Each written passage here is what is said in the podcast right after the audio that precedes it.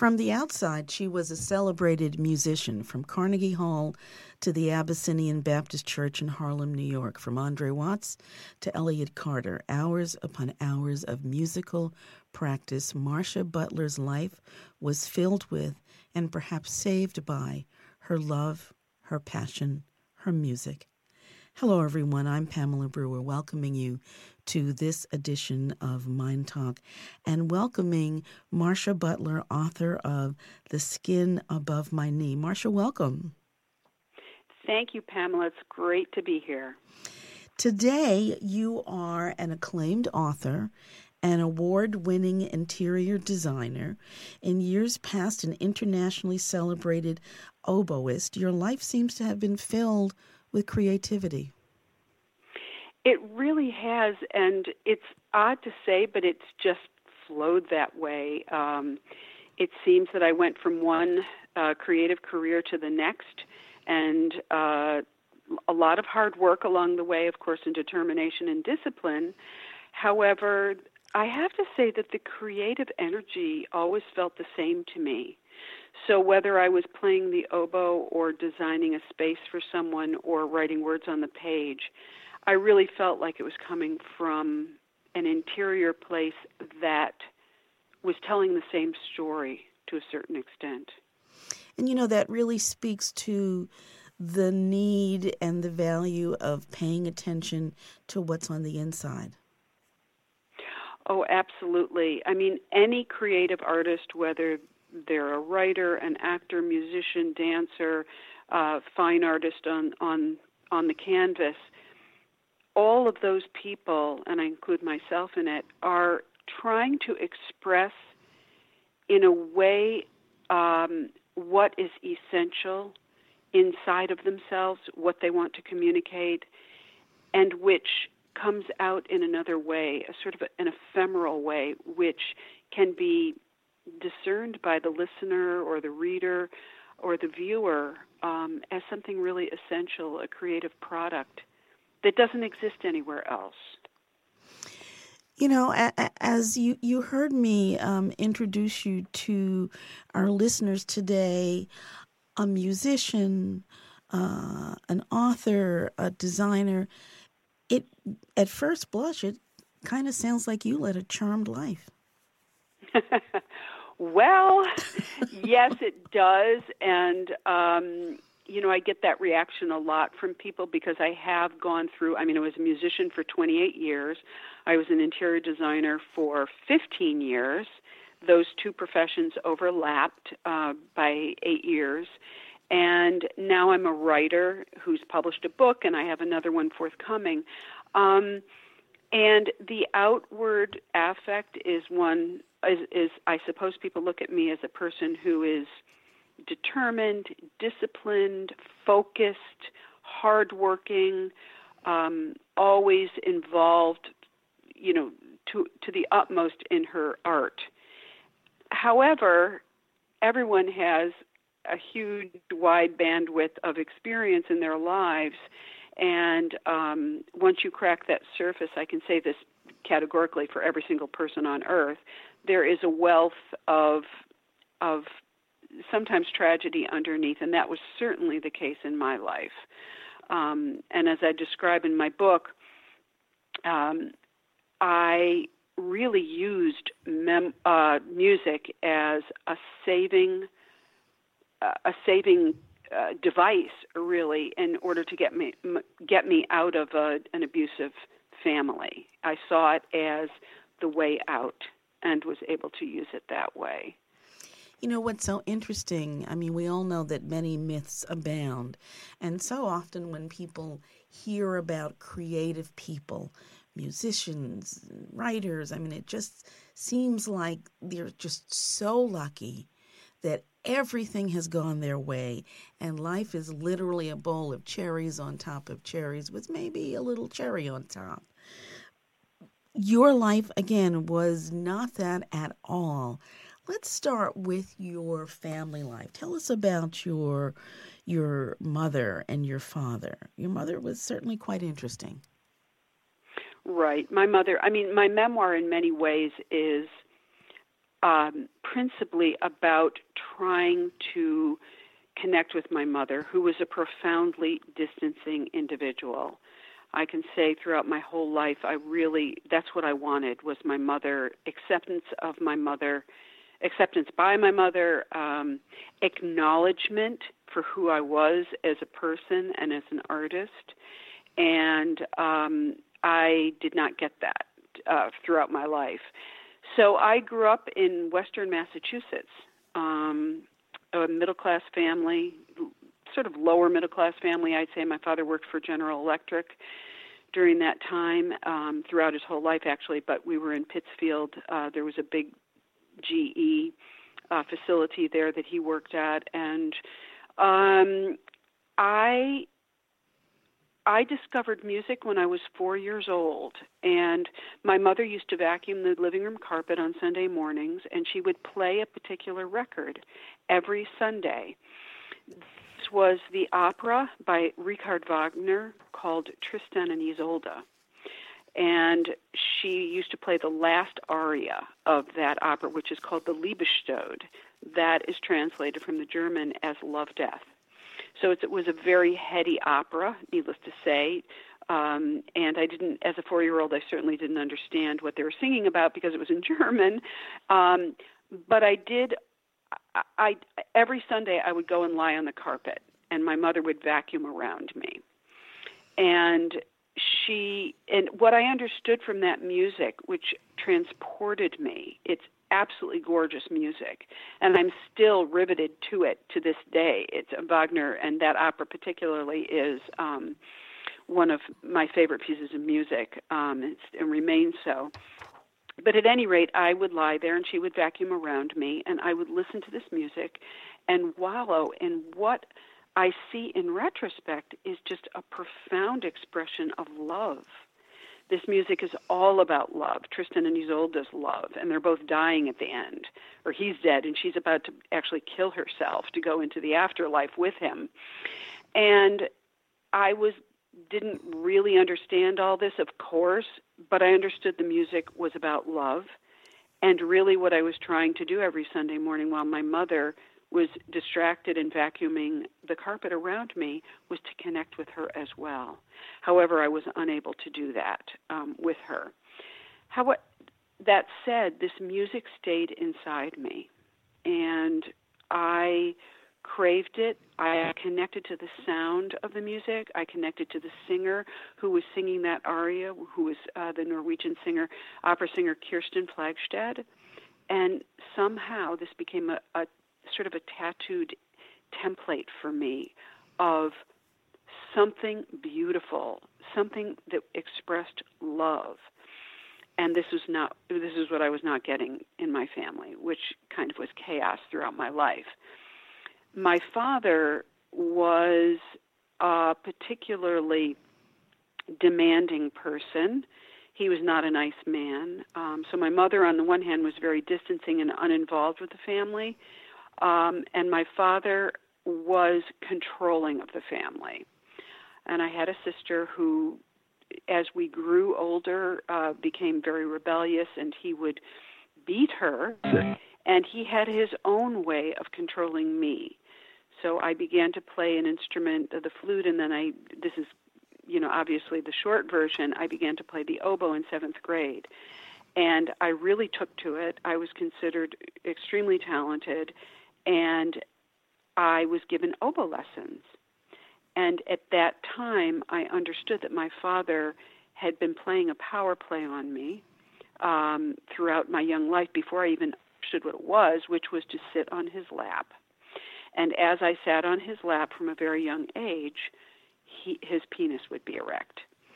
So I didn't know what was happening at the beginning, but then I came to understand what was happening, and I realized that the bargain was that I would do this and he would take me to my oboe lessons. So as we all know, this kind of sexual abuse, even though it was very subtle, it went on throughout my whole life, my whole childhood.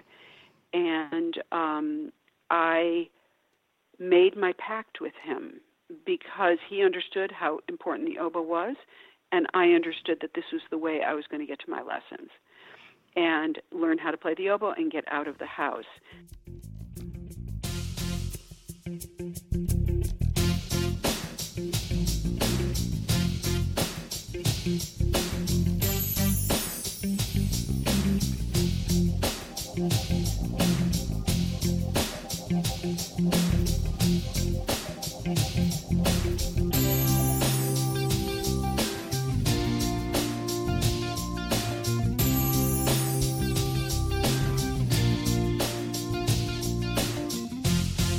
As we know, sexual abuse in the family is not about sex, really. It's about power. It's about something else. It's about domination.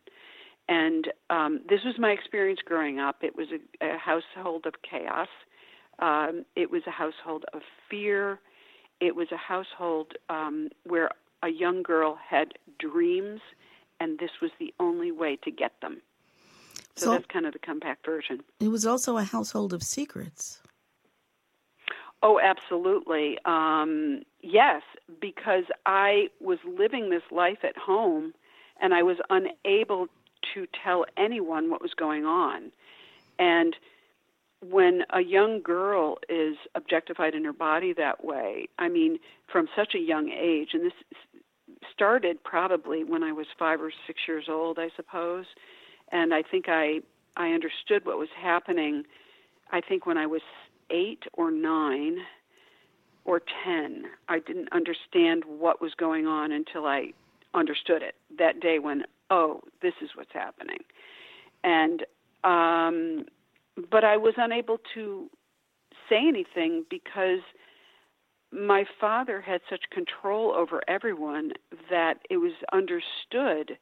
And I had so much at stake, Pamela. You know, I really couldn't chance it. I did try once in grade school, or I think it was in grade school when my father particularly beat my sister quite badly, and I asked a teacher, what should one do if the parent is beating the child? And he just said, oh, it depends on how badly the child is beaten. And then I just realized this is not going to fly. Yeah. Now, this was in the 1960s. In, you know, sort of rural Massachusetts, and we know a lot more about these kind of complex family dynamics now, but nothing was said back then, you know. How frightening. There's silence at home, and essentially there was silence. You were silenced at school. Oh, yeah. I remember that day. I remember the man that I told, the teacher, and I remember just this pounding in my chest when he said, well, it depends on how badly the child is beaten, or words to that effect. And it was as if, you know, I had been hit over the head with an anvil, you know, because then I really understood that there was no help, and for me or my sister. And it was, I'll never forget that. That's one of those moments where you just, a young girl gets her reckoning, essentially, of what the reality is, and she has no agency at home or anywhere. Mm-hmm. Your mom was so absent in your life. Do you have a sense that she had any awareness of what was going on with you? She certainly had to know what was going on with your sister. Those beatings were quite loud. What about what was going on with you? I believe she knew.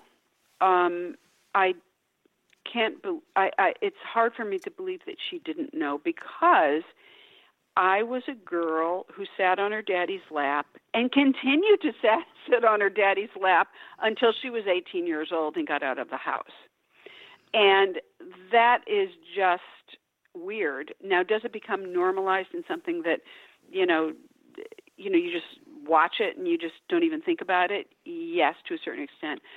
My mother, I can say to this day, she is now passed, and so has my father has passed.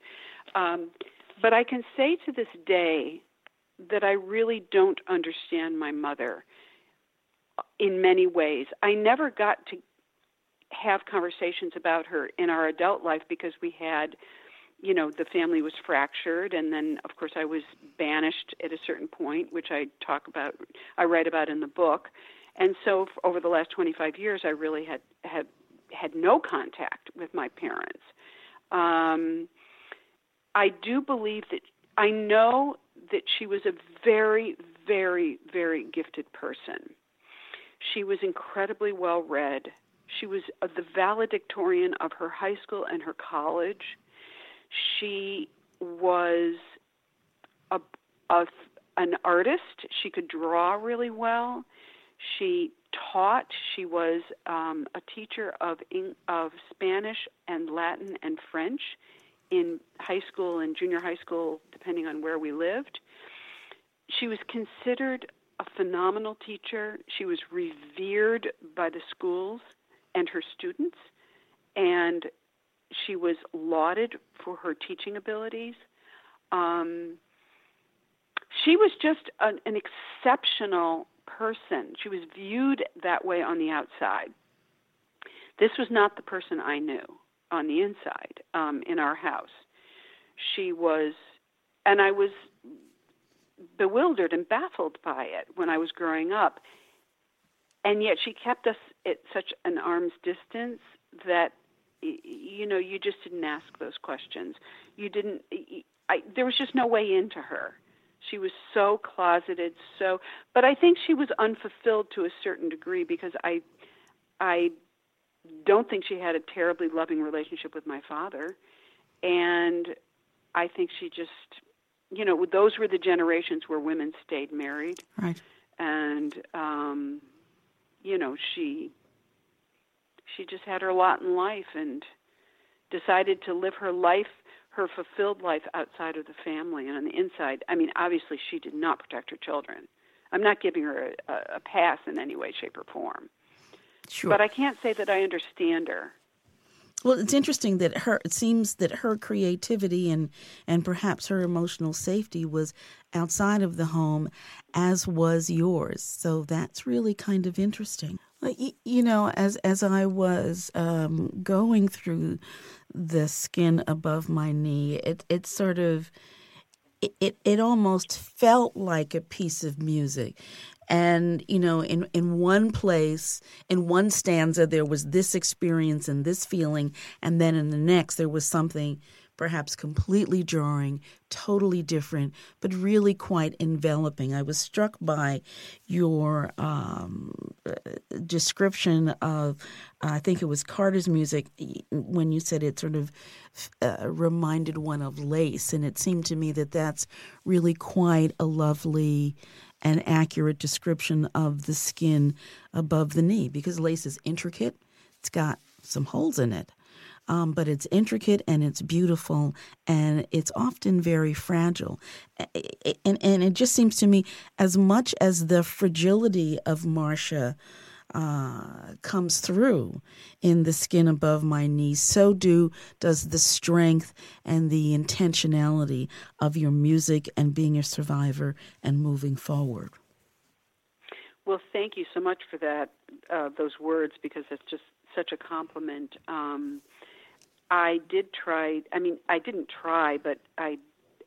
The music, the writing, I hope is lyrical and reflects that. And I guess it would be, because I'm a musician, and although I don't perform anymore, but lyricism is something that can be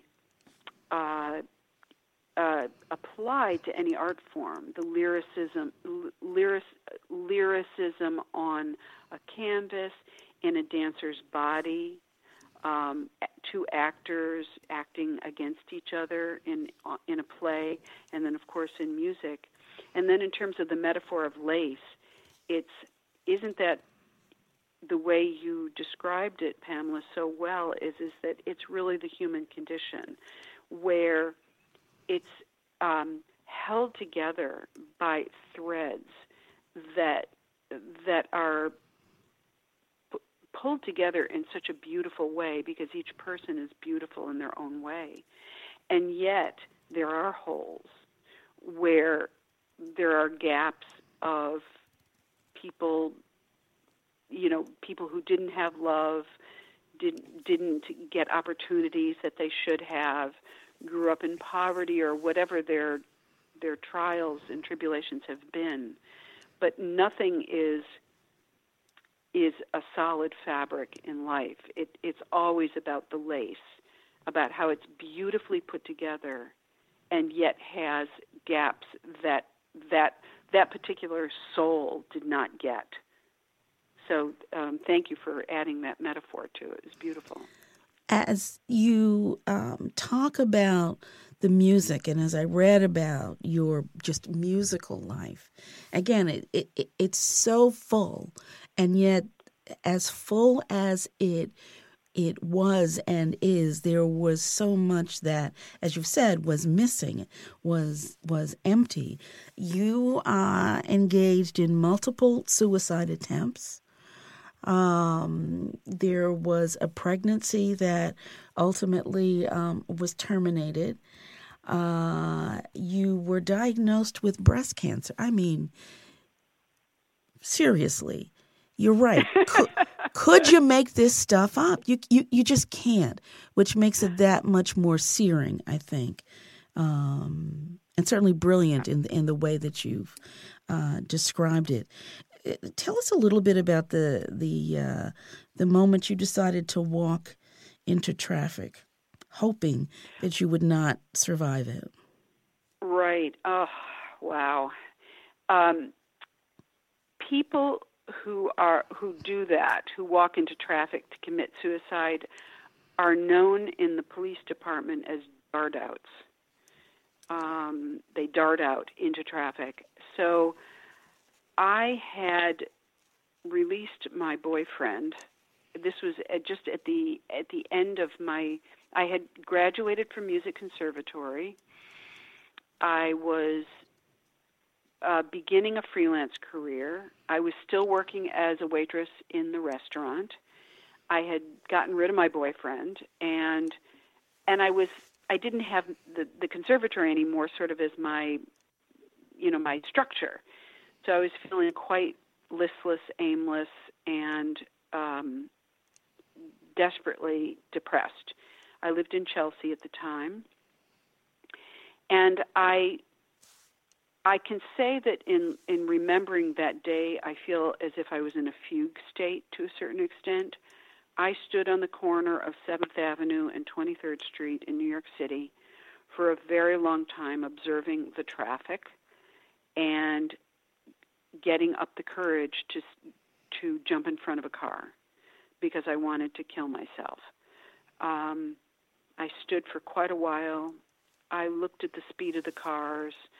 I determined what car would be the best.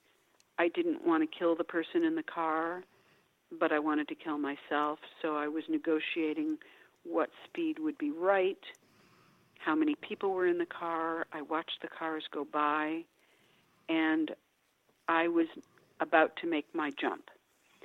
As I made my jump, a woman, came and jumped on me from the back and pushed me, and I went onto the pavement.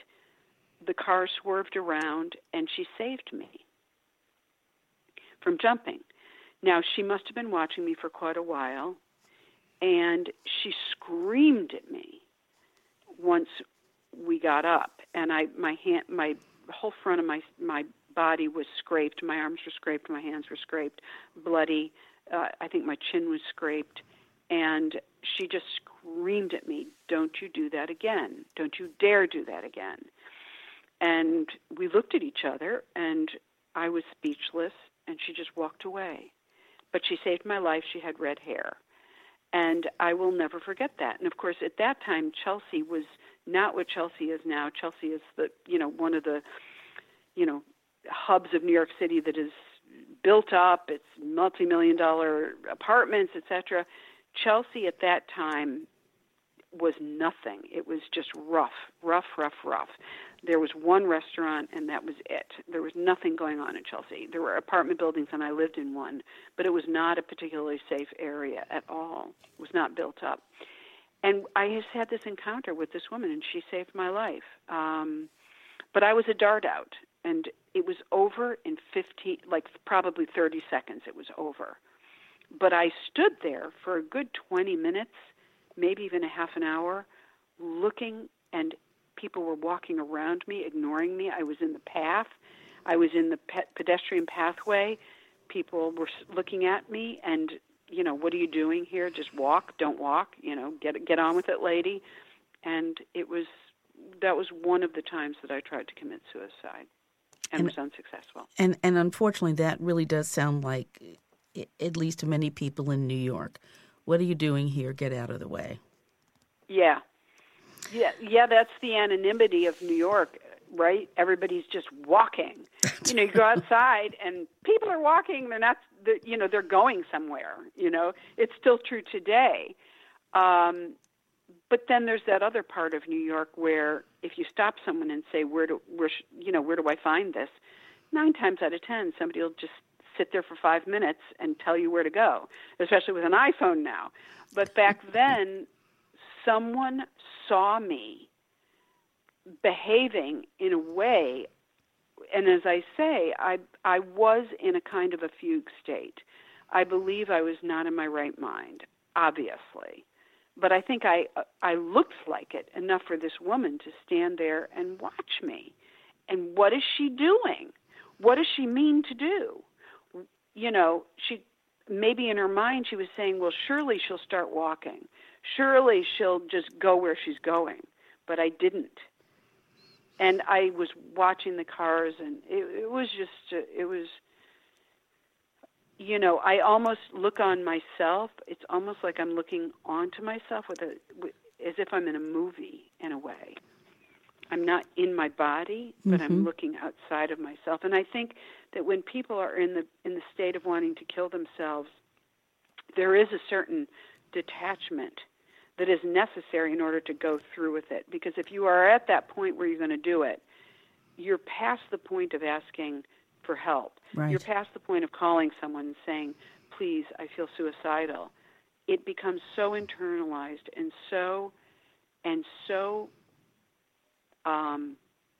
non-communicable, right? And that's why people go through with it.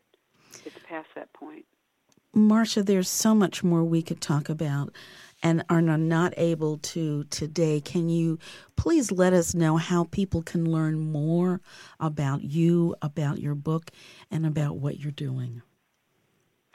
Thank you, Pamela. Well, I am people can reach me directly on my website, which is www.marciabutler.com. It's MARCIA. Oh, I should say, excuse me, marciabutlerauthor.com. So it's MARCIABUTLER author.com. That's my website. Anyone can contact me.